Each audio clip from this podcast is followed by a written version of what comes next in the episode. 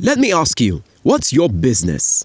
Are you an author, blogger, writer, social media enthusiast, lecturer, student writing a project, or an academician?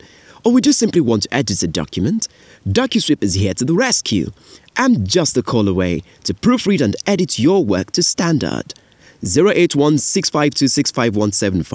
DocuSweep. Clarity, correctness, consistency. Assessment of learning.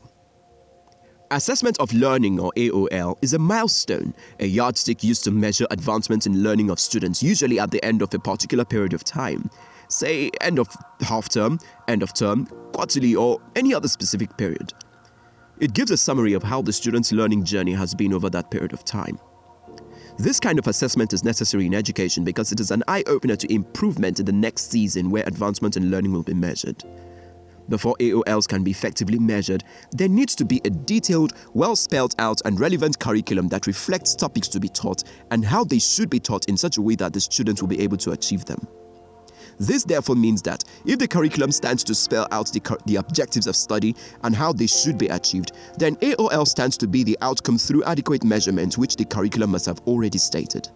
This means that as a teacher, you owe yourself and your students a duty to ensure that you complete the scheme which has been broken down into from the curriculum. AOLs are very important because while parents and the school may not be present to view assessments for learning or AFLs, this is one assessment method that eventually gets documented and will reach their hands for record purposes.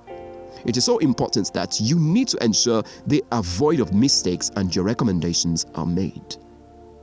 I am Emmanuel Tugbieli. Always remember to pay attention to what you pay attention to. It can always get better.